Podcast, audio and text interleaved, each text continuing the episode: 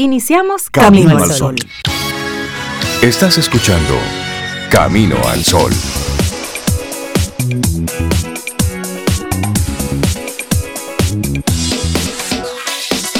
Muy buenos días. ¿Cómo están ustedes? Estoy bien, Rey. Buenos días para ti, Cintia. Buenos días, Laura Sofía y a nuestros amigos y amigas. Espero que hayan pasado un súper archi fin de semana, porque hey, así lo pasé yo. Me gusta Entonces ese yo deseo. deseo que también ustedes lo hayan pasado bien, muy bien. Yo lo pasé bien. Sí, sí yo lo pasé bien. Qué bueno. ¿Están ¿Y tú, bien? Cintia? ¿Cómo están, Cintia? Yo lo pasé muy bien también. Ah, qué bueno. Muy bien. Qué bueno. Descansé lo que se pudo descansar, hice lo que se pudo hacer. Muy bien. Y, y pensé lo que se tenía que pensar. Y te lo disfrutaste. Sí, porque a veces todo. hago, no hago. Y, y, se vio, y también y se, hice eso. Y se vio lo que se tenía que ver. Todo lo que se tenía que ver, incluyendo anoche en los Oscars. Oh my. Todo el día, sí, todo el fin de semana se, se hizo ah. lo que se tenía que hacer. Un pecozón. Ay. Eso, ¿Eso fue, es pecozón, galleta? ¿Tú sabes? ¿Tú lo viste en vivo o te enteraste? No, yo me enteré por, yo estuve, por Laura Sofía. Nosotros el pasado sábado estuvimos en Boca Chica. Ajá. En Boca Chica, en la tarde. En el Principado de en Boca Chica. En el Principado Ay, de Boca Chica. Dime, tremenda construcción que están haciendo ahí, ¿eh? Las sí. vías, eso eso va a quedar muy bien. Ahí pero entonces, sí hay un desarrollo grande previsto. Sí, sí, sí, pero hay muchas cosas que están pasando ahí. Se puede ahí. uno ir mudando para allá, sí, para Boca Chica. Sí, Boca Chica, lo están poniendo, el Principado de Boca Chica. Sí. Y entonces ayer cuando tú decías eso, ese acto, esa respuesta de Will Smith en sí. los premios Oscar, fue así como una galleta entre Boca Chica y La Caleta. Ajá, así es. Ay, Dios mío. Sí, porque fue una galleta, no fue sí, una no, trompada. No, no, no, no fue, fue una galleta. Estuvo mal, yo pienso. Vamos a poner en contexto, vamos a poner en contexto a los oyentes que se están levantando con el café y dicen, pero ¿de qué están hablando? Ayer fueron los premios Oscars, los esperados premios Oscars. Una ceremonia muy bonita. Claro, que fue. Premios muy variopintos, muy, la verdad hubo mucha, mucha representación latina, señores, eso estaba, Encanto fue un éxito. En muchísimos sí. aspectos, incluyendo una participación en vivo de Sebastián Yatra cantando sí. en español, y luego gracias en español, y bueno, y se le veía así la cara de, de alegría a los latinos que estaban ahí sentados, uh-huh. esos actores sí, de muchos un... años, sí. sintiendo esa representación ya uh-huh. más fuerte. Sí. ¿Y entonces qué pasó? Entonces, ta, ta, ta, ta. bueno, en un momento Chris Rock, que ha sido eh, presentador de los premios en algunas ediciones, bueno, pues hizo, como siempre, algunos chistes eh, a costa de otras personas. Entonces, él dijo algo sobre la, la esposa de, de Will Smith, de, de, de Jada Pinkett, Jada Pinkett mm. que ella mostró una cara de desagrado por el, por el chiste de mal gusto que hizo Chris Rock. Bueno, pues mm. Will Smith se paró de su asiento, fue donde estaba Chris Rock, y le dio entonces una galleta. La gente en principio pensaba como que era, que era parte del guión, sí, pero después se dieron cuenta que no. Pero no, entonces ahí se vivió, se vivió un momento muy incómodo, sí. tanto así que mutearon el, los micrófonos, es decir, lo que al aire no salió todo lo que se dijeron de un lado y de pero otro. Salieron dos cositas ahí grandes de Will Smith. Sí, exactamente. Pero eso, vamos más adelante, vamos a reflexionar sobre, sí. este, sobre este acto. Luego él, cuando recibió su premio como mejor actor, pues pidió disculpas. Sí. Y pero no a él, no le pide disculpas no, a Chris Rock, pero sí le pide disculpas, disculpas a la audiencia, a, la audiencia, al, a los a la compañeros, academia, a la sí. academia. Pero que todo esto, estuvo muy bien, todo, todo esto ocurre En, un, en unos tiempos raros, sí. eh, nunca se había visto un, una actitud no, de esta no, no. forma en, la, en los premios Oscar. Pero bueno, hoy todos los diarios, no, eh, no, esa es la todos los noticiarios wey. están hoy hablando de eso y mostrando eh, ese acto de diferentes ángulos y poniendo ahí textualmente qué fue lo que se dijo. Luego hablaremos sobre esto, pero la violencia nunca debe ser una nunca. respuesta. Ante lo que suceda, ante lo que te suceda, siempre debemos dar nuestra respuesta más elevada. Se dice fácil, yo lo sé. Claro. Hacerlo es otra cosa. Pero debemos, para nosotros mismos, siempre buscar cuál es la respuesta más elevada que yo claro. puedo dar ante un momento de molestia, de incomodidad. Y tampoco la burla puede ser parte Por como del discurso que no. y de un chiste. Claro. Porque aunque era un chiste malísimo, pero se sintió como burla. Claro. ¿Sabe? Entonces, ninguno de los dos estuvo bien para mí. Para mí. Totalmente fuera de, fuera de contexto. Sí, Fue un no. momento muy desagradable, un sí, momento de muchísima sí, tensión. Sí. Pero ahí eso lo conectamos con la intención Camino al Sol para este lunes. La salida fácil no siempre es la mejor y a veces simplemente le dejamos, sí. le damos rienda suelta al instinto. Uh-huh. ¿Y cuál es la rienda suelta al instinto? Que si alguien en este momento está violentando tu paso, bueno, tú bajas el cristal y le dices de todo. Claro. claro. Entonces, o como hemos visto lamentablemente igual en estos días, personas que se sienten molestas pues le traen el vehículo al otro y lo chocan. No, señores, oigan, la salida fácil no es la mejor opción, no siempre es la mejor opción. Entonces, vamos a buscar esa respuesta más elevada. Y esa es nuestra actitud Camino al Sol en el día de hoy. Ay, sí.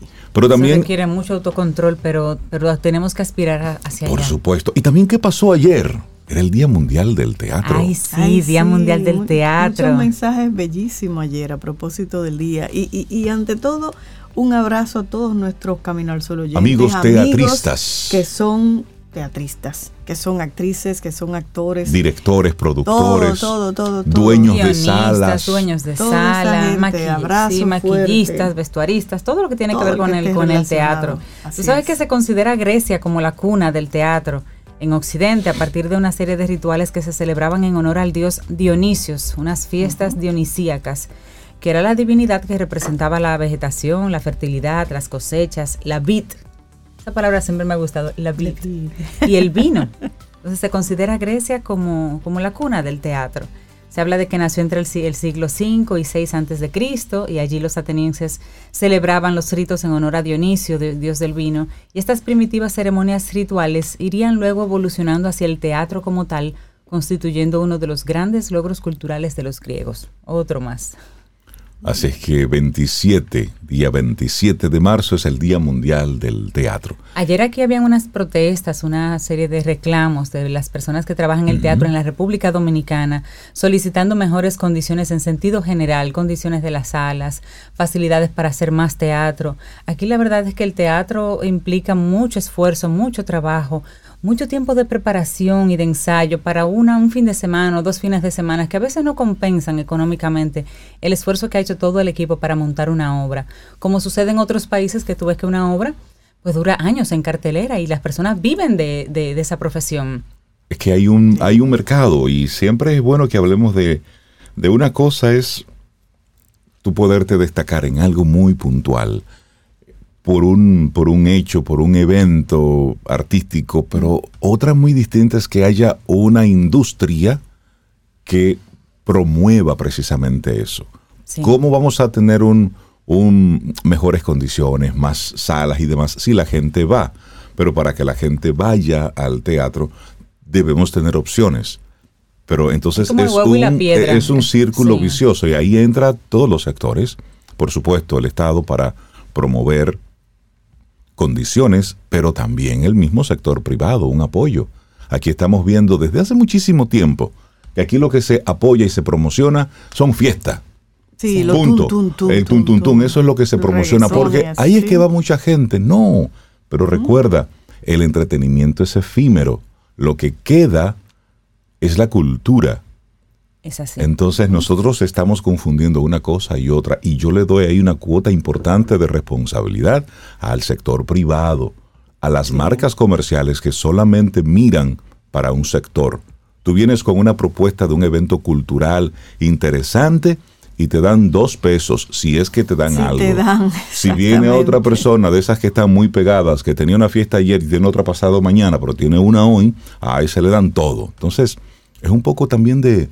de balance, y se lo decimos con con mucho amor y con respeto. mucho amor, desde el amor y el corazón. Mucho respeto, pero también desde nuestra experiencia, porque bueno, de, sí. desde hace más de quince, veinte años nosotros producíamos eh, algunos eventos, y cuando íbamos a tocar las puertas nunca había disponible para eso, pero luego esa misma marca que nos había dicho que no había presupuesto estaba luego promocionando un evento para ese mismo día, pero de otra cosa que era puro entretenimiento, nada que ver con cultura. Bueno, llegamos a recibir literalmente la respuesta, pero invéntense una fiesta Inven- y entonces los apoyamos. Oye, Sobeida Ramírez. Invéntense una fiesta. No, y nosotros no pensando fiesta. En eventos educativos, culturales. No, es que no estamos en eso, nosotros estamos en fiesta. En fiesta. Yo, bueno, así o sea, no se sí hace patria. ¿Por qué lo decimos? Así no se hace patria. Entonces, darle un abrazo a todos aquellos que hacen de tripas corazones. Sí.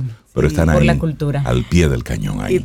Y yo quisiera como leer el último párrafo del mensaje que este año eh, lo hace Peter Sellers. Cada año, para celebrar el Día Mundial del Teatro, se escoge una personalidad relacionada al teatro. El año pasado fue una de mis favoritas, Helen Mirren, la que ah, hizo el mensaje. Y este año lo hace eh, Peter Sellers. Y el último párrafo dice...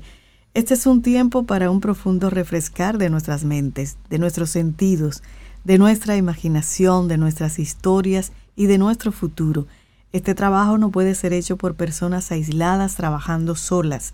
Este es un trabajo que necesitamos hacer juntos. El teatro es la invitación a hacer este trabajo juntos. Y eso aplica para cualquier ambiente Totalmente. Que usted, no solamente el teatro. Uh-huh. Estos son tiempos de estar juntos, es de colaborar. Sí. Y es lo que necesitamos hoy. Son las siete doce minutos. Arrancamos nuestro programa Camino al Sol. Tenemos nuestros invitados que, como siempre, conectan con nosotros. Y lo más importante, tú. Tú estás ahí, uh-huh. iniciando tu Eso. Día con nosotros. Y Así nuestro es. Número de teléfono, el ocho cuatro nueve, siete ocho cinco, once diez.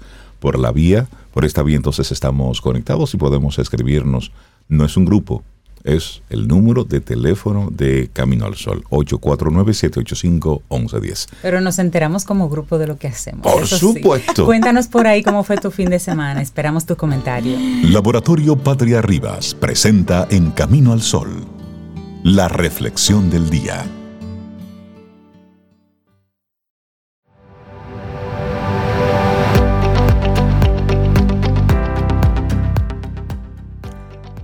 Si hay una pequeña posibilidad de conseguir algo que te haga feliz, arriésgate.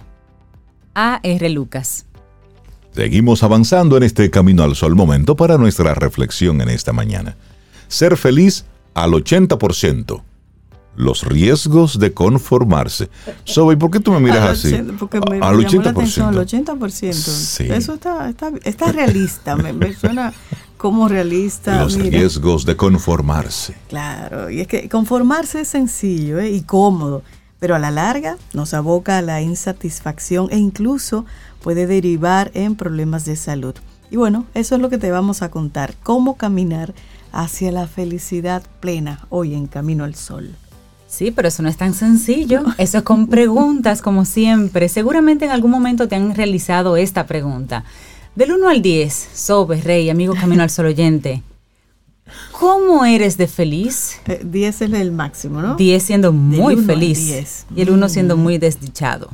Generalmente la respuesta es bastante poco ajustada y muy influenciada por el estado de ánimo de ese momento. Y es cierto, uh-huh. en este mismo sentido, hoy queremos plantearte otra pregunta. Si entendemos la escala de felicidad como gradual, ¿con qué grado tú te conformarías? Con un setenta y cinco, un ochenta, un noventa.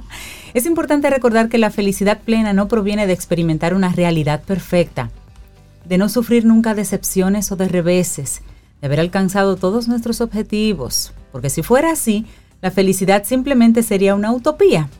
Sin embargo, sí es imprescindible que estemos dispuestos a invertir recursos en aquellos proyectos que nos ilusionan y nos hacen felices. Ay, sí. Y así arrancamos. Bueno, hablemos de la comodidad del conformismo. A simple vista, cabría pensar que ser feliz al ochenta por ciento es todo un logro, que sería un auténtico privilegio. Vivimos en una sociedad asolada por el estrés, la depresión, las enfermedades físicas, los conflictos interpersonales y las dificultades laborales. Gozar de ese grado de plenitud debería hacernos sentir satisfechos y afortunados. El problema surge cuando la comodidad nos vuelve demasiado conservadores. Tengo ansiedad, pero no me limita tanto, así que no hago nada. Mi pareja no me llena, no me hace sentir pleno, pero al menos no es abusiva, al menos no estoy solo, así que me conformo.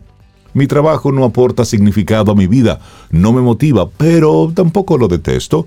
Entonces, ¿por qué hacer cambios? Interesante. Esta mentalidad es sumamente común. Está totalmente extendida. Nos hemos acostumbrado a conformarnos, a no esperar más de la vida, a pensar incluso que no es posible una situación mejor. Sin embargo, la dificultad reside en que ese ochenta por ciento de felicidad con el tiempo va decreciendo. La ansiedad sin abordar deriva en un trastorno serio y empieza incluso a afectar el cuerpo físico. La relación de pareja se deteriora cada vez más. La distancia emocional es cada día más grande y ese empleo, ese, sostenido durante años, consume ya tus ilusiones y convierte tu día a día en una rutina monótona y sin sentido. De pronto, de ser feliz al ochenta por ciento, pasas a hacerlo a un sesenta por ciento, a un cuarenta por ciento y ya no alcanzas el aprobado. ¿Qué ha pasado? El resultado de conformarse. Ese es. Y esta frase lo dice todo. Agradece la, co- la gota que derramó el vaso. Sí. Agradece sí. la gota que derramó. Mira, una frase sí, mira, relevante. Hay que agradecer eso. Sí. ¿Cierto? Si hay algo temible para los seres humanos, son las grandes crisis. Esos momentos de cambio en los que todo lo establecido se derrumba, en los que no nos queda otra que mirar de frente la realidad y tomar decisiones. Ese día en que un ataque de pánico te hace sentir que te vas a morir. Esa discusión en la que abres los ojos a lo insostenible de tu vida en pareja o ese despido que te hace replantearte tu futuro laboral. Son momentos que pagaríamos por no vivir, pero son en realidad la semilla del cambio que necesitamos. De hecho, para muchos terapeutas, este es el mejor momento para trabajar con sus clientes, pues las vendas han caído. Conformarse ya no es una opción y generar cambios es la única salida. Bueno, ser feliz al ochenta por ciento es una situación confortable, lo suficientemente buena para que podamos seguir mirando hacia otro lado. Sin embargo, viene otra preguntita.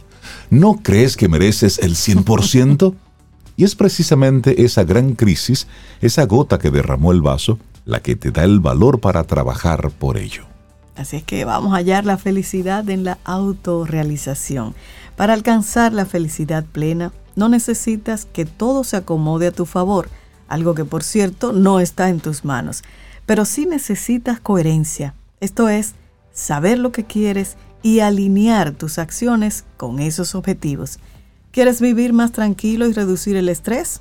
No te cargues de obligaciones, trabaja el perfeccionismo y aprende a delegar. Otra pregunta, ¿deseas un compañero de vida que te complemente? Entonces no te conformes con amores mediocres por miedo. ¿Te gustaría levantarte cada día con un propósito? Entonces, capacítate en lo que te apasiona. No temas cambiar de rumbo. Da un paso cada día hacia esa meta. El camino hacia la autorrealización requiere de perseverancia, de saber ponerse límites a uno mismo para no ceder a la mediocridad y de fe para recordar que una vida mejor es posible. Probablemente no verás los resultados tan rápido como te gustaría. Habrá momentos en los que desearás volver a ser feliz al ochenta por ciento y ya. Pero es la coherencia, el mantenerte fiel a ti mismo, lo que te hará sentir la tranquilidad, la motivación y la plenitud que antes no encontrabas. Así que ser feliz al ochenta por ciento, los riesgos de conformarse, escrito por Elena Sanz y ha sido nuestra reflexión hoy aquí en Camino al Sol. Laboratorio Patria Rivas presentó en Camino al Sol la reflexión del día. Ten un buen día, un buen despertar. Hola. Esto es Camino al Sol. Camino al Sol.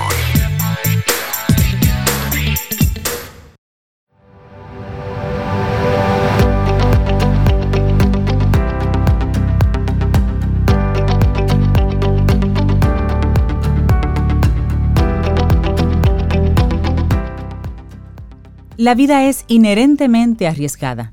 Solo hay un riesgo que debes evitar a toda costa, y ese es el riesgo de no hacer nada. Dennis Waitley. Totalmente. Seguimos aquí en este Camino al Sol y nuestros amigos Camino al Sol oyentes enviándonos mensajes, mandándonos algunas informaciones y Cintia levantó la mano. Diga usted. Tú sabes que nuestros amigos de Seguro Sura, República Dominicana, tienen un regalito especial. Ay, sí. Desde hoy hasta el atención, jueves. Atención. Para nuestros amigos Camino al Sol oyentes. Así que vamos a mencionarlo ahora para que en el resto del programa tengamos tiempo. Okay, mira, perfecto. Les explico rápidamente. Ajá. Son cinco cupones para que cinco Camino al Sol oyentes puedan visitar Autos Sura, que es el centro diagnóstico vehicular que ellos tienen instalado para recibir asistencia sin costo para su carro. Pueden elegir uno entre varios servicios que ellos tienen allá, totalmente gratuito, como una cortesía de Seguro Sura para Camino Pero al Sol oyentes. Para cinco Camino al Sol oyentes.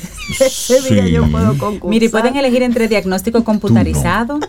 llenado de gomas con nitrógeno. Ah, eso está ah, bueno. Revisión para viajes, sí. brillado de pantallas, genial. Servicio experto, asesoría en compra y venta de vehículos, si ese es el caso que te ocupa. Ah, pero necesito asesoría en compra ah, de no, tú, como me dijiste. Sí.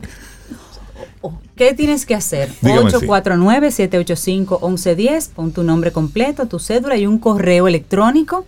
Y todas estas personas estarán en nuestra tómbola de Camino al Sol y cinco ganadores que serán notificados pasarán entonces a Sura para hacer esa coordinación. Entonces, ojo, cada día vamos a seleccionar a cinco Camino al cada Sol oyentes. Cinco. Hoy cinco, mañana exacto. cinco, el miércoles cinco y el jueves cinco. Estamos hablando de veinte Camino al Sol oyentes que vamos a seleccionar cinco cada día para que para puedan aprovechar Sura. Este regalo de Autos Sura. Y eso es a propósito de que pronto tenemos ahí ay, la Semana Santa y la gente que... sale de vacaciones, ay, así que verdad. Qué lindo detalle de Seguro Sura, República Dominicana. Así es que ocho cuatro nueve, siete ocho cinco, once diez es nuestro número de teléfono, ahí nos debes poner ahí. Nombre, cédula y correo electrónico, porque por esa vía luego van a contactar contigo, así que exactamente. Aproveche, aprovecha. Entonces ay, cada día al eso. Final del programa vamos a dejar saber cuáles son esos cinco Camino al Sol oyentes que van a disfrutar de Autos Sura, este servicio de nuestros amigos de Seguro Sura, República Dominicana. ¿Mm? Así que ahí está. Bueno, César Cordero de Dale Carnegie Dominicana está aquí con nosotros. Ya hemos analizado todo lo que pasó con el evento de ayer, con en los premios Oscar, con, con lo que ocurrió en ese momento. Yo sé que si usted, amigo, amiga, no lo vio, ya en algún momento se enteró, que fue que hubo un momento de violencia, primero verbal, bueno, un chiste de mal gusto causó la, un chiste de mal gusto causó la reacción violenta de parte de Will Smith. Se dirigió al escenario, le dio una galleta a Chris Rock, que y hizo bajó un, y boli, o sea, subió, bajó, calma y bajó así. Y luego cuando subió a recibir el premio, bueno, pues pidió disculpas a todos. Sí. No a Chris Rock, a todos, es decir, a la audiencia y todo lo demás. Al final, a Chris Rock, la policía de Los Ángeles se le acercó uh-huh. y le preguntó que si iba a levantar cargos contra Will Smith, y él dijo que no, que no iba a levantar cargos, que lo iba a dejar hasta ahí. Entonces... Que estuvo muy bien también, él se comportó muy bien, Chris Rock. Sí, la, la, la, la salida que hizo... Cómo se manejó, sí, sí, sí. Sí. Al, después de la... Antes, y entonces, este, no me gustó, este bueno. hecho... Bueno, pues hizo que conversáramos rápidamente con César Cordero sí. sobre el personaje y la persona. Entonces, César tiene un pensamiento, tiene su lectura sobre lo que ocurrió ayer. No hay coincidencias, ajá. es lo primero, ¿verdad? Aquí hemos hablado bastante de eso. Y recordemos que hace apenas unas semanas hablábamos de la persona y el personaje. Y el personaje, sí. sí. Claro, y, y claro. cómo eso tiene un impacto tan grande en nuestras acciones. Entonces vamos a, a dedicarle un minutito a ese uh-huh. punto para retraerlo con el propósito de, la, de lo que está pasando y de lo que pasó. Y es que si miramos el contexto, Chris es un personaje. Uh-huh. Y en ese momento estaba el personaje en tarima. ¿Y cuál es su personaje? Hacer chistes de mal gusto de mal, y, en el, y en el humor de los Estados Unidos. Sí, que es el chiste basado en la burla del público, es el stand-up comedy. Sí. Es lo normal. Por otro lado, tenemos a la persona sentada, que es Will Smith, con su esposa, que está saliendo de un personaje. Uh-huh. Que fue un personaje muy fuerte, un personaje que le demandó introducirse en, en la forma, en la vida, en la vida de, de una persona de tanta, de tanto carácter uh-huh. con relación a, a lo que fue el padre de las de las, las Williams. Williams. Uh-huh. Entonces, el que está bajo esta, vamos a decirle, presión todavía, y el otro que está haciendo su trabajo de personaje, chocaron. Y esa es parte de la lectura que yo tengo. Los dos eventos, los dos por separado, de muy mal gusto. Uh-huh. Totalmente. Los dos. Uh-huh. Sí, ahora, sí, sí. Los dos post-evento, independientemente de que no haya dado una disculpa directa a Chris, ya eso luego ustedes verán uh-huh. que viene. Eso se subsanará. Y él, cómo se manejó frente al escenario, como decía Sobeida, créanme, yo que he tenido que hacer conferencias aquí, fuera del país, diez gente, cientos de personas, no puede pasar cualquier cosa usted montado ahí en tarima. Totalmente. Claro, claro sí, que sí. Sí, sí. Y lo que usted trabaje en esa tarima es lo que va a decir de su profesionalidad. Independientemente del evento, se manejó profesionalmente muy bien, Chris. Sí, sí, sacó de sí, abajo. Sí. Sí. Él aguantó su galleta y continuó. Y, y no dañó. En sorpresa. No reaccionó. No que reaccionó. El, que la actitud humana es tu reaccionar claro. ante una violencia. No, y más que Will Smith siguió diciéndole cosas. Claro. Desde, desde su silla. Claro. Y él se quedó. Wow, sí. Y eso es que para que veamos lo importante de separar los personajes de las personas que viven en nosotros. Claro. Todos nosotros tenemos ese momento donde, ok, uh-huh. entonces hay que cuidar porque podemos tener entonces luego que recoger, y eso es lo que viene ahora, claro. cosas que van a dejar marcada ya la ceremonia, la vida, etcétera, etcétera. Y siempre se hará, se, eh, se hará referencia de una forma u otra a ese momento. Sí, eso quedó ¿Y marcado. Qué, ¿Y, qué, sí, y qué tiempo duró? Segundos, segundos. breves segundos. Sí, sí, sí, sí. Y eso marca. Y eso es lo que pasa con, en nuestro día a día. Como cada cosa que hacemos nos marca. Así es. Y a propósito, el tema que teníamos y tenemos para hoy va relacionado a la comunicación, va dándole continuidad a eso que veníamos hablando de cómo seguir trabajando nuestro liderazgo en función de ese autodesarrollo. Quiero de nuevo felicitar a los Camino al Sol oyentes, de verdad, por esa uh-huh. respuesta. Eh, fueron a buscar los libros, bueno. hablamos bueno. un rato, nos tomamos fotos, la ah, compartimos. Es que en... este grupito no es fácil, es bueno, de los buenos. De los buenos. Entonces, esa es la dinámica, o sea, que sigamos fuera de cabina, porque este tiempo es cortito acá, claro. y sigamos esa relación y ese crecimiento y este viaje juntos. Entonces, gracias por el feedback, por darnos esa retroalimentación con relación a los temas. Hoy nos vamos a concentrar en el nuevo lenguaje del líder. Cómo la comunicación ha evolucionado delante de nosotros. Y María José, ¿verdad? Que es la que siempre nos habla. Yo tengo mi libro ahí de cabecera. Sí. Porque, su libro de eh, consulta. No, no. Y ahí hay muchas palabras y muchos costumbrismos que tenemos aquí que nosotros podemos encontrar ahí respuesta claro. de una manera muy llana, sencilla, pero sí. que nos quede el aprendizaje. Entonces, María José, si tú vienes lo, luego de mí, le puede dar continuidad a lo que yo voy a decir. El lenguaje y la comunicación han evolucionado. Y desde algo que yo voy a decir, señales de humo. Sí. ¿Qué era? Comunicación. Sí, claro. Los tambores que veíamos ya no se ven mucho en películas, pero tum, se veían. Tum, tum, tum, tum, Comunicación, tum, tum, tum. Telégrafo, teléfono, cartas, palomas mensajeras, hasta la tecnología y el celular de hoy. Exacto. Es comunicación. Todo es comunicación. Entonces nosotros tenemos una, un punto de partida y es, ¿el mundo ha cambiado? La respuesta automática de la gente, sí, claro que ha cambiado. Pero cuando le preguntamos, ¿qué no ha cambiado?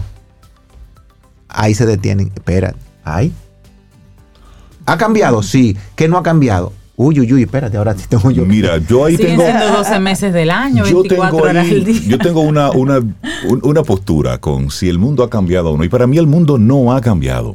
Mm. Ha evolucionado la rueda.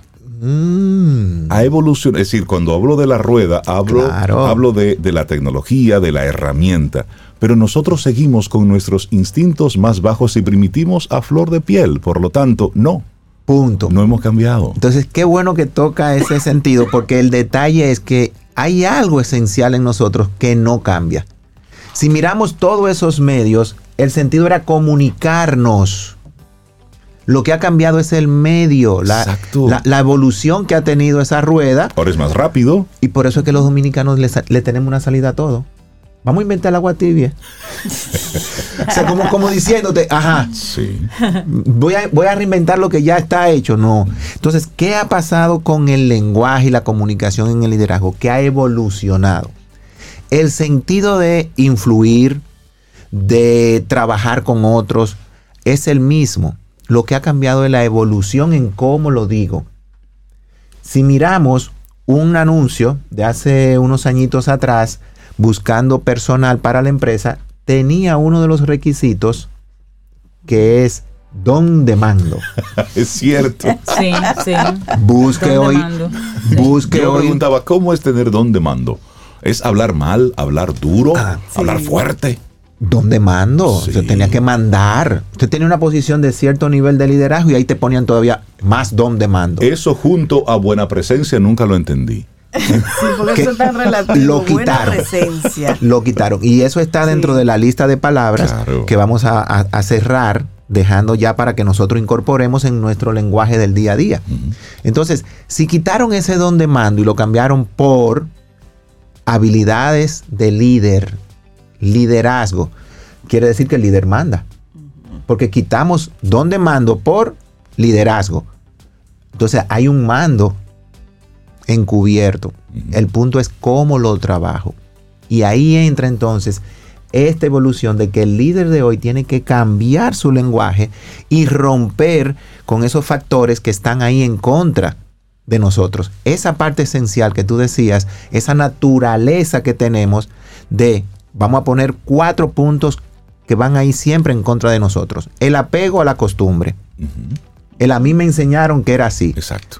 El yo vengo de una familia, de un hogar, de un entorno, de pasados jefes, entre comillas, que me hicieron modelar lo que yo soy hoy.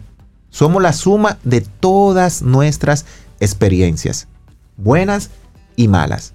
Entonces, la respuesta que yo tengo aquí hoy, y que tienes Cintia, tienes Obeida, tienes tú, es en función de qué? De lo que fueron esos años de formación desde el núcleo, desde la familia. Entonces, primer elemento en contra para evolucionar es apegarnos a esas costumbres. Y hay muchas historias. La, la, la más rápida y gráfica es la de la que cortaba el pavo para ponerle en el horno. ¿Ustedes la saben esa? No, ¿cómo así? O, ella cortaba el pavo por la mitad y horneaba una parte y luego horneaba la otra. Y cuando las amigas le preguntan, no, lo que pasa es que mi abuela lo hacía así, mi mamá lo Ay, hacía así. Sí, pero, pero sí, sí, entraba sí. la mitad primero y luego sí. sacaba... Pero había una razón para eso. Había una claro, razón. La había aprendido así. Porque su abuela tenía una estufa chiquitita que bueno, no cabía chiquita. el horno, picaba el horno, el pavo por la mitad y horneaba una mitad y luego pero la otra. Ya no era necesario. Ya no pero era necesario. No pero ella seguía con esa norma. Y wow, nosotros seguimos repitiendo sí, claro. cosas y no nos sí. atrevemos siquiera Excelente ejemplo. a hacer la pregunta. Entonces, el primer elemento en contra para evolucionar en nuestra comunicación es el apego a las costumbres. Por ejemplo, los dominicanos, que tenemos nuestra manera muy particular de hablar y muy regionalista, incluso como en varios países en América Latina, estamos rompiendo, esta generación está rompiendo y se está cuidando un poco más en cómo habla. Porque lo normal era que el dominicano habla tirado y está bien y no entendemos. Uh-huh. Ahora, ¿tú entendiste? Eso sí. es lo importante.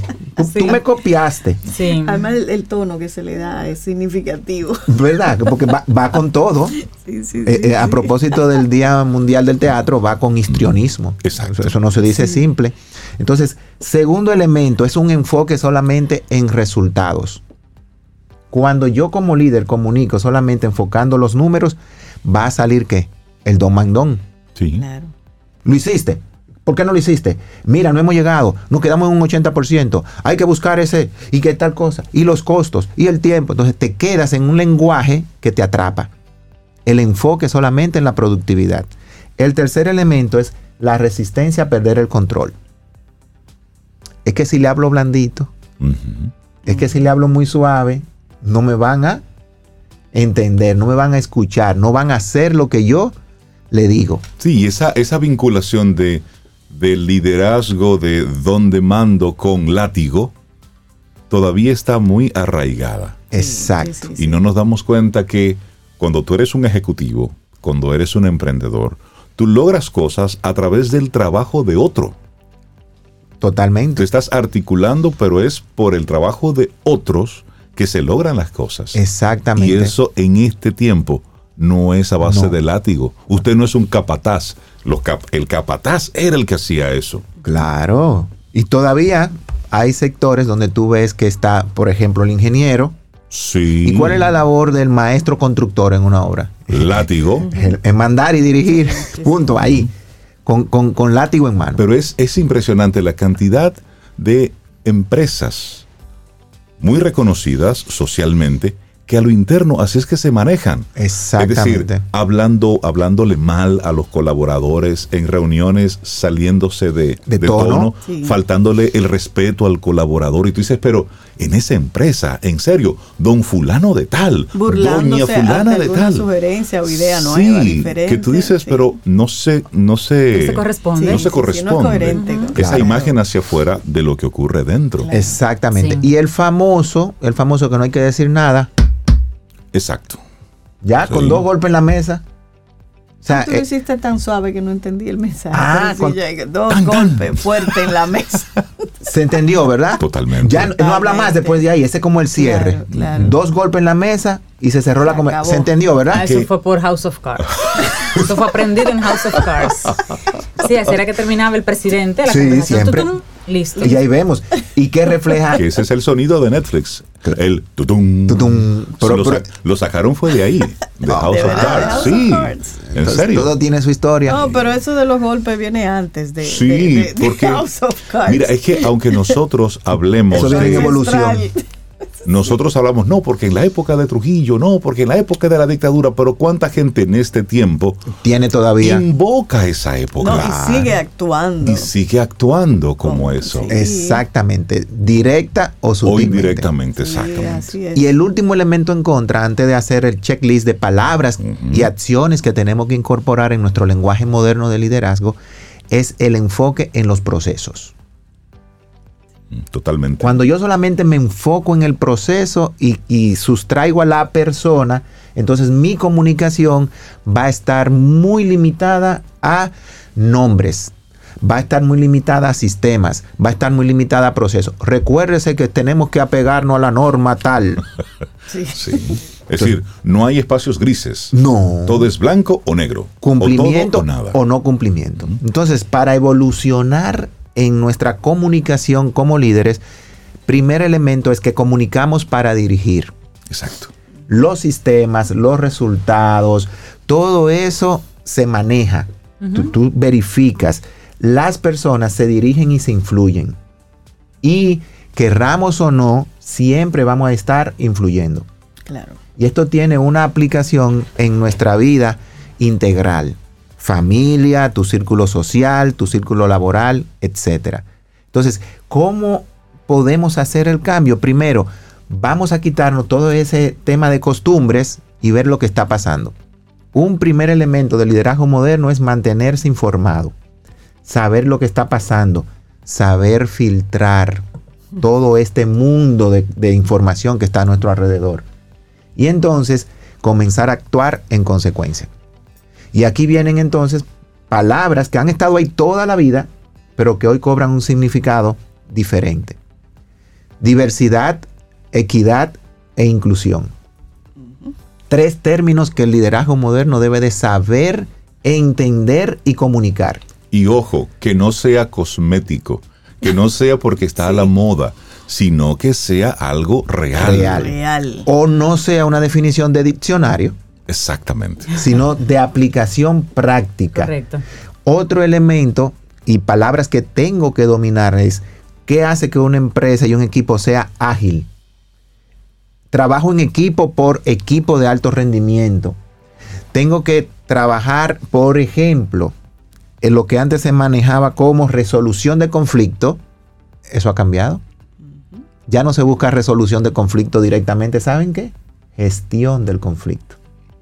Porque el conflicto va a estar siempre en células vivas. Cuando digo células vivas, en una empresa no podemos nunca matar esa, esa impronta de que las personas puedan en, entrar en discusión contigo. Como decíamos anteriormente en la reflexión, agradecer la gota que derramó la copa. Esa frase tiene mucho poder. Mueve al cambio y mueve, mueve la reflexión. Y ya que tú hablabas de, de serie, ¿verdad? En Doctor, eh, Good Doctor. The Good Doctor, sí. No, no, la otra. Espérate, Amsterdam. La, la del líder médico. Sí, sí, sí. La del líder médico. Él dice que cuando... Tan lindo él. Sí, cuando el líder no escucha... Se me salió espontáneo totalmente. Sí. Okay. Están saliendo las okay. cosas. Eso es buena presencia, ¿no? Eh, sí. Es un lenguaje moderno. Bueno. Cuando el líder comienza a ver a su alrededor que la gente no le habla, tiene que verificar mm, qué él está diciendo. ¿Qué está pasando? Mm. Entonces, el líder que no tiene cosas productivas que decir se va a encontrar en un punto donde no tendrá cosas significativas que escuchar. Entonces, tiene que escuchar sí. y saber hablar para que la gente ¿qué? Se motive. Totalmente. Entonces, ese manejo de gestionar el conflicto desde la casa... Desde la primera hora en la mañana con el uniforme de los niños, eh, qué vamos a hacer hoy, cómo se va a cocinar, qué tal cosa, hasta cuando usted está en la empresa, uh-huh. es diario y permanente. Otra palabra que ha evolucionado, la famosa retroalimentación, el feedback. Incluso, incluso hay certificaciones en feedback que ya se están quedando atrás, porque ya no es feedback. Es feed forward del inglés. Uh-huh. Ya yo no puedo mirar solamente lo que tú hiciste mal para darte una famosa frase muy criolla. Puedo darte una crítica constructiva. ¿Y qué viene detrás de una crítica constructiva? No, ya tú pediste permiso crítica? Para ayudar a arrancar. Cualquier cosa ya es constructiva. Ya es una licencia. O asume que es constructiva. Exactamente. Entonces, esa comunicación hay que cambiarla y el concepto moderno es feed forward. Vamos a mirar hacia adelante, vamos a mirar a futuro, qué puedes cambiar, cómo lo puedes hacer diferente. Entonces, como vemos, todas estas palabras representan como un checklist. ¿La tengo o no la tengo? ¿La aplico o no la aplico? Son parte de mi lenguaje diario. ¿Cómo involucro? ¿Cómo estoy comunicando a mi equipo y qué respuesta me está dando el equipo? Entonces, yo como líder hoy tengo que manejar este lenguaje que cuando yo diga dentro de la organización, vamos a tener una cultura de inclusión. Sea no, real. No, no sea solamente la palabra, sea real. Sí, sí, sí. ¿Qué, qué políticas, qué normas? Cuando yo digo en mi casa, por ejemplo, como padre, aquí vamos a tener como familia una comunicación abierta. Cuidado con lo que dice. O sea, eso es lo primero que se le dice al muchacho. Mucho sí, cuidado. Sí, sí. Pero tú me acabas de decir que vamos a tener una comunicación abierta. Lo que, abierta. Entonces, lo que sí debemos de fijar son los límites claro. de lo que comunicamos. Ahora, como líderes, verifiquemos que nuestro lenguaje, nuestra comunicación haya evolucionado. Porque hay un detalle. La evolución es prácticamente invisible. Todos estos términos están ahí. Es buscar un poquito más. Es como ese juego de las diferencias uh-huh. que, que siempre las salen. Las siete. Sí. ¿Por qué no son ocho o no seis? Sé, había algunas de es ocho, que sabes que hay magia, hay magia en el número siete. A mí me divertía mucho hacer ese jueguito. A mí también. Ay, Dios Entonces mío, tenemos que buscar las diferencias que hay entre lo que yo estoy diciendo hoy y lo que yo espero lograr con lo que estoy diciendo y lo que puedo decir. Entonces incluir en mi lenguaje. Vengan, vamos a tener, por ejemplo... Esa palabra de los objetivos no se han perdido, están ahí. Solo que yo debo de involucrar en mi vocabulario o incorporar en mi vocabulario, mejor dicho, la palabra propósito. Sí. ¿Qué tanto yo le he vendido a mi equipo que tenemos que perseguir un propósito? Exacto. Que ese propósito tiene objetivos, que esos objetivos van a estar apoyados en metas y que esas metas van a estar sustentadas en acciones tácticas. Todo va en la misma línea. Claro. Una palabra no se desliga de la otra y conlleva entonces a la acción. Palabras como compromiso, agilidad, proactividad, que la, todas las hemos trabajado aquí, uh-huh. son palabras que yo tengo que buscar su significado y su puesta en acción. Entonces, evolucionemos en nuestro lenguaje y con ello en nuestras acciones. Excelente. Entonces, acá hay Camino al Sol oyentes nuestros, son fabulosos. Hay personas que dicen, mi jefe, mi jefa, debería tener una consulta mm. con César. Ay, a diario. Sí, sí, es para mejorar, sí, qué bien. Así que las personas interesadas que conecten con nosotros. Claro. Y las ponemos en contacto contigo y con no, Del Carnegie. Y hay un detalle, y sin revelar nada de ese Camino al Sol oyente, siempre vemos hacia arriba, hacia los lados, hacia abajo.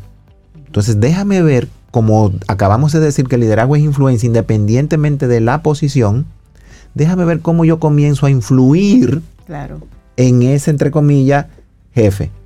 Y yo con mi forma de hablar, con mi forma de dirigirme a él, con la, yo sabiéndole expresar mis ideas, entonces ganarme su buena voluntad de que él vea. Que o hay, ella, porque o ella vea. Ella. ¿Verdad? Hay oportunidad de claro, mejora. Sí, claro. Porque a veces nos sentamos a esperar a que el jefe o la jefa cambie o que el entorno cambie.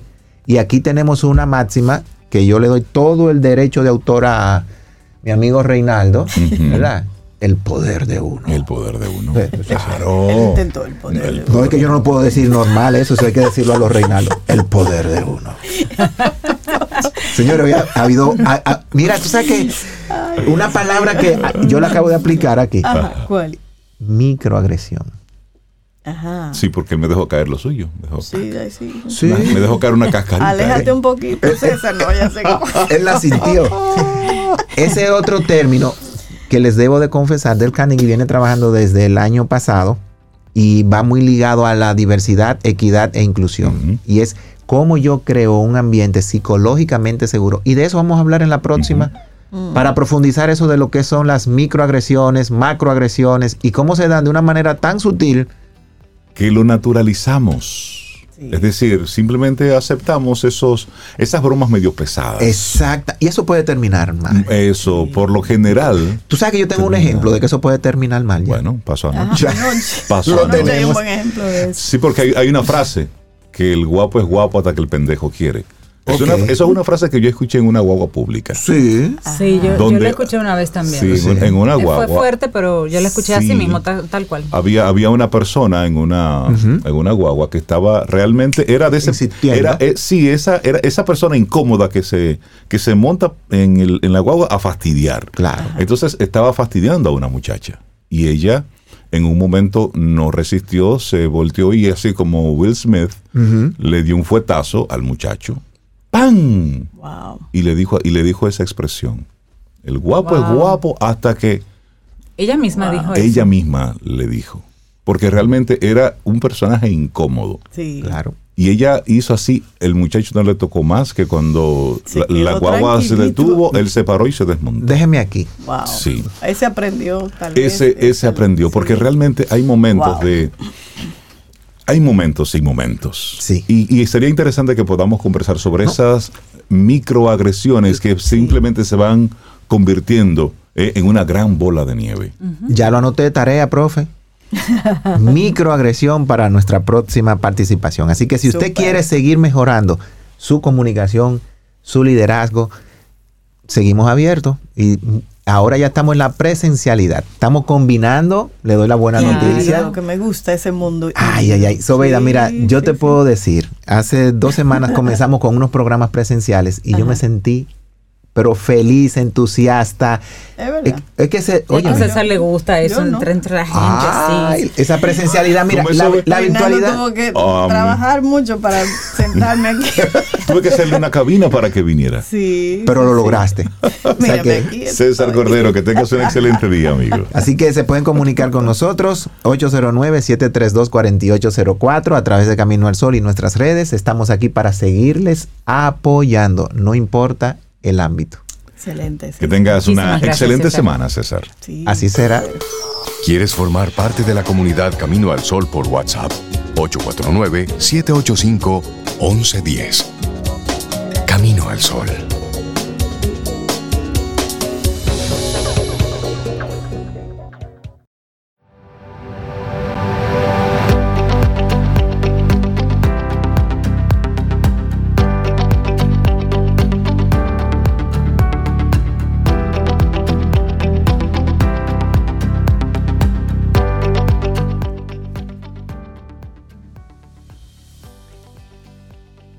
Hay algo, hay algo liberador en no fingir.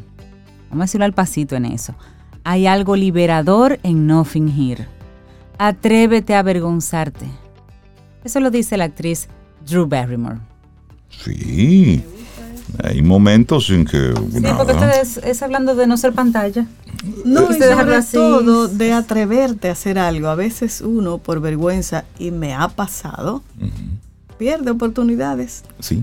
Sí, sí. Por el temor, en, tú sabes, a quedar mal. Por ese mal, temor a, al que dirán. Exacto. Ah, no estoy tan y preparado. Y es uno mismo que se impone como esas limitaciones. Sí.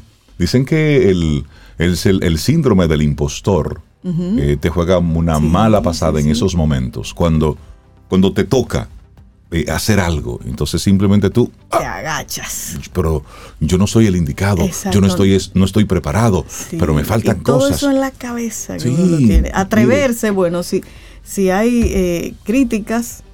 Bueno, son aprendizajes. Claro, usted lo pone ahí, pero le da, se mueve. Sí, lanzarte. Romper, la, romper esa inercia. Mira, es lo más difícil, romper la inercia. Uh-huh. Y ahí tenemos la invitación a nuestros amigos Camino al Sol oyentes.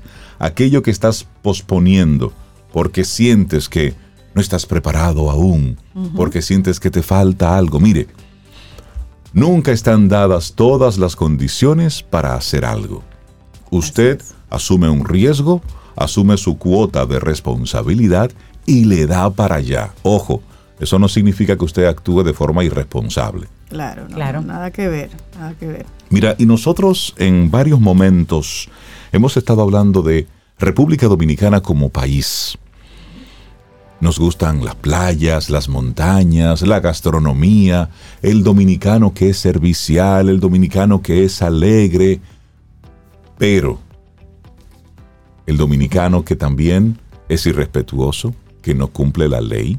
Y hemos estado viendo en estos últimos tiempos, en estos últimos meses, cómo grandes casos de corrupción abarcan no a una ni a dos, sino a varias personas, a grupos completos, paquete, a familias. Sí, sí, sí, es como, es.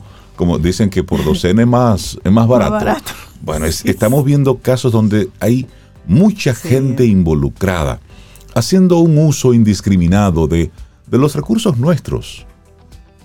Y entonces, ¿cómo se forma la identidad nacional?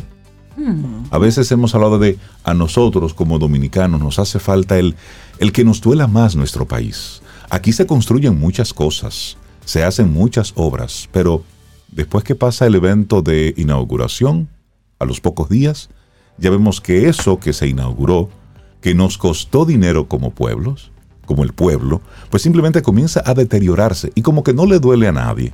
Y a veces y luego, nosotros mismos lo vamos destruyendo. Sí, ¿no? Y luego hay que hacer otro operativo sí. años después para recuperar eso.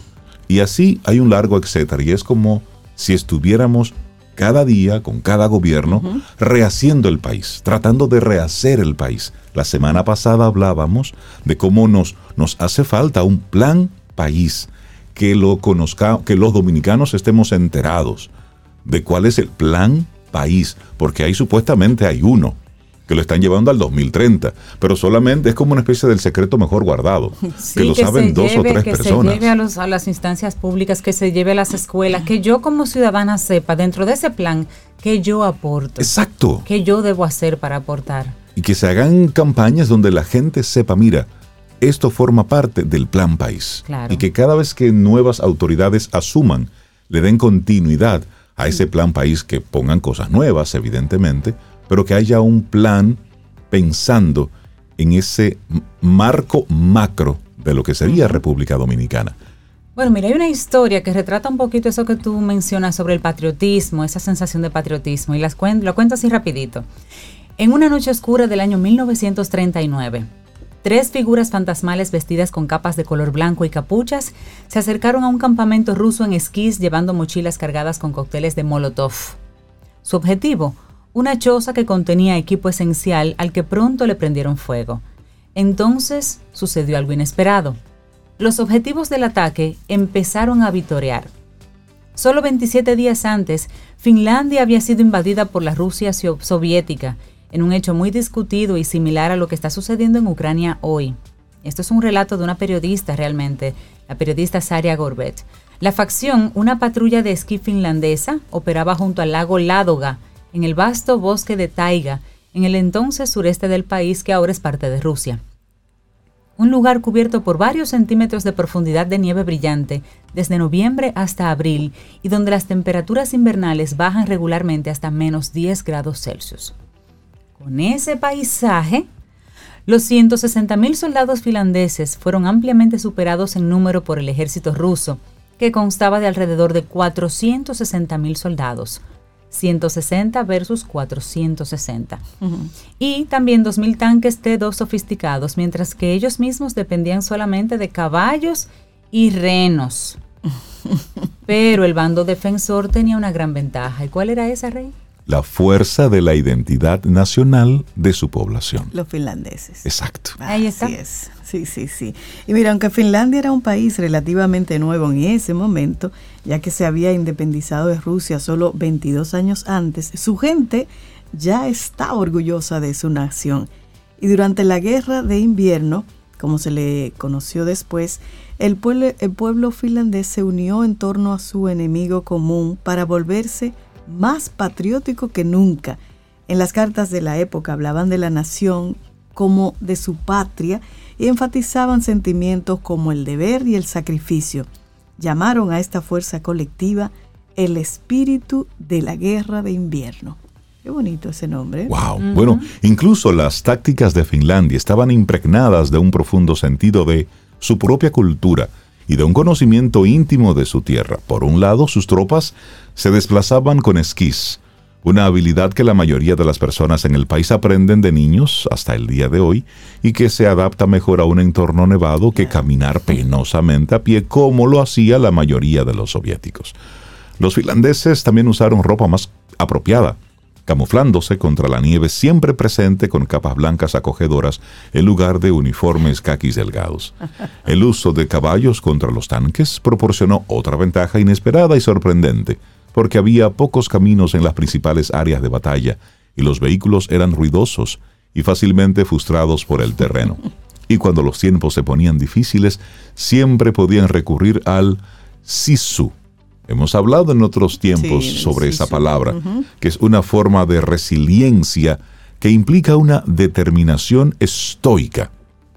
En el lago Ládoga, los soviéticos estaban particularmente desmoralizados. Muchos estaban congelados y no tenían el mismo sentido de proteger su propia tierra y su gente. Entonces, ahí las tropas finlandesas aparecen e iluminaron el cielo con una hoguera de sus pertenencias. Ellos no hicieron nada. Según un informe contemporáneo del New York Times, en lugar de contraatacar, las tropas rusas corrieron hacia las llamas para calentar sus manos. Ya tú sabes la necesidad que tenían. Bueno, y tan solo tres meses después de la primera incursión en su territorio, Finlandia disuadió a sus invasores y logró conservar la gran mayoría de sus tierras, aunque el país cedió el once por ciento y luego se alió con Alemania nazi en la Segunda Guerra Mundial. Esto contrasta con lo que ocurre con otra nación con gran determinación patriótica, Gran Bretaña, un país con más de tres siglos continuos como nación continua, pero que tiene algunas de las tasas más bajas de amor propio del planeta. Hoy, solo quince por ciento de los jóvenes entre dieciocho y veinticuatro años en Reino Unido se describen a sí mismos como muy patriotas, según una encuesta del gobierno. En otra encuesta, el cincuenta y uno por ciento de los jóvenes reprobó el controvertido examen Life in the U K, que está diseñado para evaluar el conocimiento de una persona sobre los valores tradicionales, cultura política, historia y leyes británicas, muchas de las cuales, esas cosas que diferencian el país de cualquier otro. Este examen es obligatorio para los inmigrantes que solicitan la ciudadanía. A propósito, esto plantea algunas preguntas interesantes. ¿Cómo obtienen las poblaciones sus identidades nacionales? Y esa es la gran pregunta, es uh-huh. lo que nos lleva hasta aquí. ¿Por qué algunos países son mucho más patrióticos que otros? ¿Estos sentimientos son saludables o son dañinos? Hmm. Bueno, eso es un concepto abstracto. Una de las razones por las que las identidades nacionales son tan importantes es la naturaleza de los propios países. Si lo piensas bien, todos los estados son construcciones artificiales, y esto dice Saria Gorbet, una profesora de Historia y Política en la Universidad de Westminster, en el Reino Unido. Y ella es fundadora de una revista académica llamada National Identities, o sea, hablando de nacionalidades e identidades. Uh-huh. Solo funcionan, lo que es el Estado como tal, solo funcionan porque la gente tiene cierto sentido de identificación con ellos. Las áreas de la humanidad ha designado como estados no se basan en ningún tipo de lógica universal, aunque a menudo tienen sus raíces en algún tipo de legado cultural. Ahí lo dice, legado cultural. Legado cultural. Claro. Algo que hemos mencionado en varios momentos aquí. Así es. Y la mayoría tampoco son entidades geográficas discretas, Rey, sobre como una isla. En cambio, son construcciones culturales otra vez, y existen porque sus poblaciones, y en muchos casos la comunidad internacional, han acordado que existen. Y hay un tema, sobre este tema, eh, Yuval Noah Harari, en su libro Sapiens, una breve historia de la humanidad, dice: si una población cambia colectivamente de opinión sobre un país o desaparece, ya sea por la guerra, el hambre o la migración, su nación también desaparece. Desde que comenzó la civilización humana, innumerables países e imperios han ido y venido porque la gente dejó de creer en ellos. Desde la República Romana hasta el antiguo Egipto, los estados pontificios, Persia y Alemania Oriental. Cuanto más fuerte sea la identidad nacional de un país, definida en términos generales como el sentido de pertenencia de su población y la confianza en su sistema político, más fácil será que continúe. ¿Cómo es el sentido de pertenencia de su población y la confianza en, en el su sistema, sistema político, político? Claro. Eso es fundamental. Bueno, y sigue diciendo Pipa Catterall, dice: por lo general, es una buena idea que los regímenes construyan algún tipo de sentido de identidad, como el Estado. Dice ella, esto les permite controlar el territorio, controlar las calles de manera más efectiva. Y ella señala que la gente suele pensar que la maquinaria del gobierno en términos de instituciones como el Parlamento, pero podría decirse que una identidad nacional e igualmente importante, aunque intangible, puede otorgar legitimidad a un régimen político. El, el nacionalismo es un paso más allá. Coopta las ideas de una persona sobre lo que distingue a su territorio de origen y los lleva a apoyarlo directamente como una entidad política. Sí, Ahí sí. nos estamos yendo ya a ese otro extremo. Pero extremo, claro. La ruta más rápida hacia los sentimientos de pertenencia es una amenaza extranjera. Ahí es sí. decir, ahí uh-huh. todos tenemos un enemigo en común. Eso hace que todos ¿m? observemos hacia un hacia un punto. Pero también hay otras formas de adquirir una, una identidad nacional rápidamente. Por ejemplo, a través de eh, ingeniosos inventos. Y ella da una, un una ejemplo historia. de esto. A principios del siglo veinte, la región estaba controlada en gran medida por el Imperio Otomano. Ella está hablando específicamente en este ejemplo del Oriente Medio, que estaba en declive. Pero en mil novecientos dieciséis, seis años antes de que finalmente colapsara, dos diplomáticos, uno de Gran Bretaña, otro de Francia, se juntaron e hicieron un trato secreto sobre cómo dividirían sus restos entre las esferas de influencia de sus dos países. Este fue el acuerdo Sykes-Picot y sentó las bases para la creación de muchos países del Medio Oriente durante la década siguiente, incluidos los precursores del Líbano, Palestina, Siria, Irak, Jordania y Arabia Saudita. Otras naciones de la región también surgieron o dibujaron sus fronteras en medio de este caos. Claro, y ella sigue diciendo, bueno, muchos de estos estados postcoloniales, como a veces se le conoce, fueron sacados de la nada. La intromisión de Gran Bretaña y Francia ignoró las divisiones existentes como las basadas en el idioma, la etnia y la religión y creó nuevos países arraigados en lo que era políticamente conveniente para Europa en ese momento.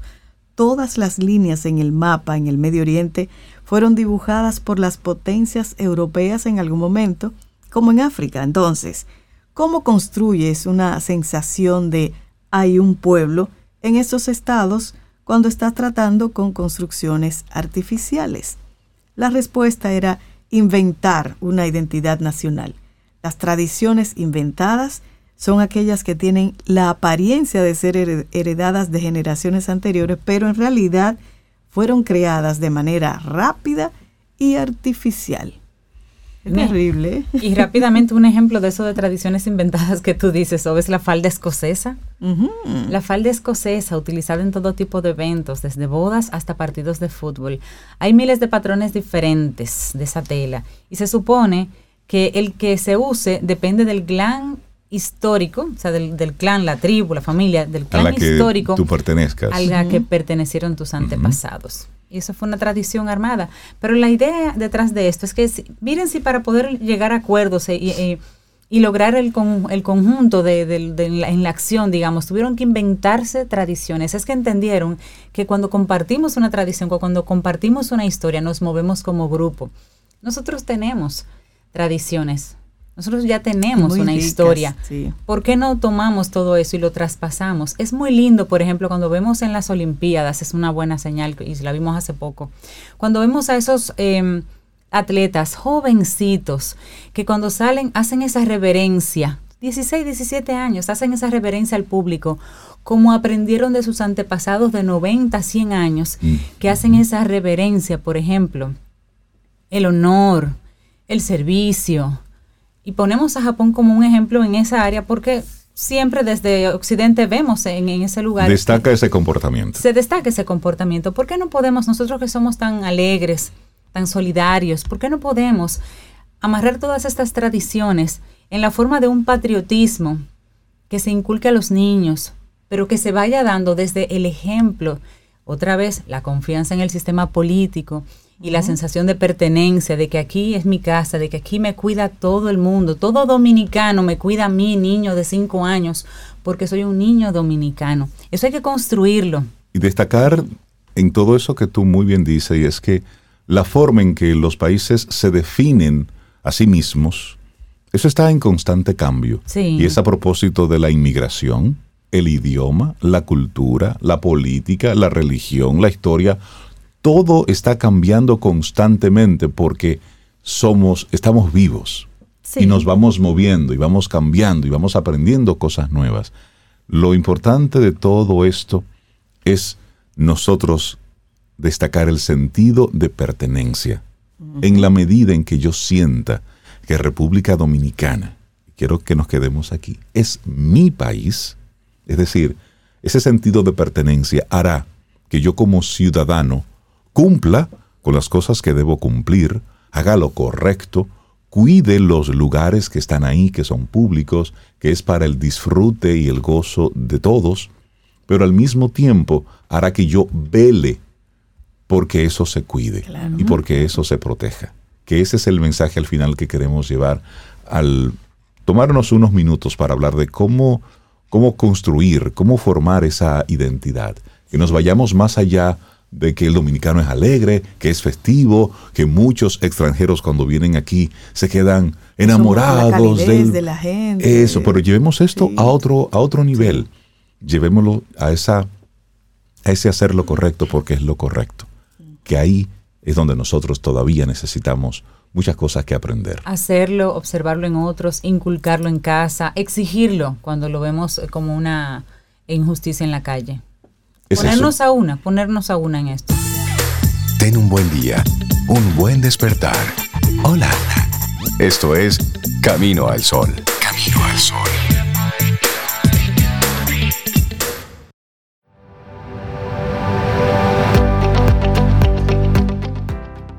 Semana Santa está a la vuelta de la esquina y muchas personas deciden viajar al interior del país con toda la familia. Este miércoles, en Quien Pregunta Aprende con Escuela Sura, entonces, estaremos hablando sobre las recomendaciones de seguridad que debemos tomar en cuenta para irnos con todas las de la ley a disfrutar los días de vacaciones, los que vayan a salir de vacaciones. También nuestros amigos de Seguro Sura, como ya mencionamos, estarán regalando unos cupos, veinte cupos en esta semana, para que puedas visitar Autosegura, su centro diagnóstico vehicular, y disfrutar de uno de sus servicios sin costo. Y como comenzamos con eso hoy, ya tenemos los primeros cinco nombres. Qué rápido. Primeros cinco Rapidísimo, ganadores. Los primeros cinco. Alexandra Ganadoras en este caso. Noa. Todas son mujeres. Sí. Oh, sí. Mira, Alexandra y Noa. Ajá. Karina Rodríguez. Carla Pereira. Yulisabel Frías.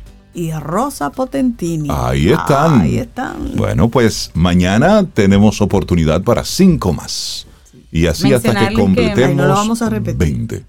No. No, no, no, no, se repiten, ¿no? Ganadores nuevos, ganadores nuevos. No, por supuesto, no, por eso lo estamos diciendo, claro. Claro, claro. En el día de hoy nuestra productora se estará poniendo en contacto con ustedes, Alexandra Hinoa, Karina Rodríguez, Carla Pereira, Yulisabel Frías y Rosa Potentini, para entonces conectarlos con el personal de Sura y que hagan su cita ahí en Seguros Sura, República Dominicana. Mira, y mandarle un abrazo a todos los Camino al Sol oyentes que muy conectados con el tema que estábamos sí. tocando anteriormente sobre, sobre cómo crear identidad, mostrándonos, por supuesto, su, eh, su acuerdo con lo que estábamos comentando y, por supuesto, estábamos poniendo de ejemplo, bueno, pues Europa, todo lo que ocurrió en aquella zona, uh-huh. pero al mismo tiempo es nosotros, entre todas esas investigaciones, que encontremos nosotros lo que nos toca aquí.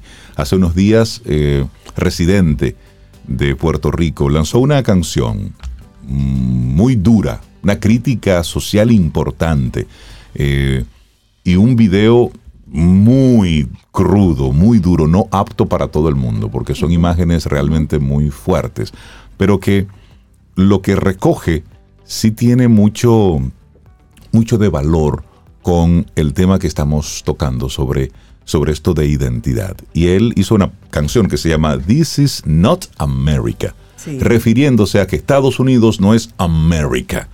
América somos todos los y países latinoamericanos. Y tampoco es Norteamérica, que un Camino al Sol oyente con toda la razón en días pasados me dijo, mira, sabes, no es Norteamérica. Tampoco. Es verdad, porque Norteamérica es México. Canadá. Y es Canadá y por es supuesto, Estados Unidos. Claro, es totalmente. Entonces ahí, en esta canción, muy, lo repito, ¿eh? es apto, no apto para estómagos débiles. Sobre todo el video, ¿no? Eh, sí, el video es muy el crudo. Video. Pero realmente... Eh, ese sentido de identidad. Nosotros como país tenemos muchas cosas que rescatar, uh-huh. muchas cosas por cuáles levantar la bandera, por cuáles levantar la mano. Y creo que es que nos entremos, esto no se hace en un programa de radio, ni en una conversación, ni en un uh-huh. artículo, ni en un libro.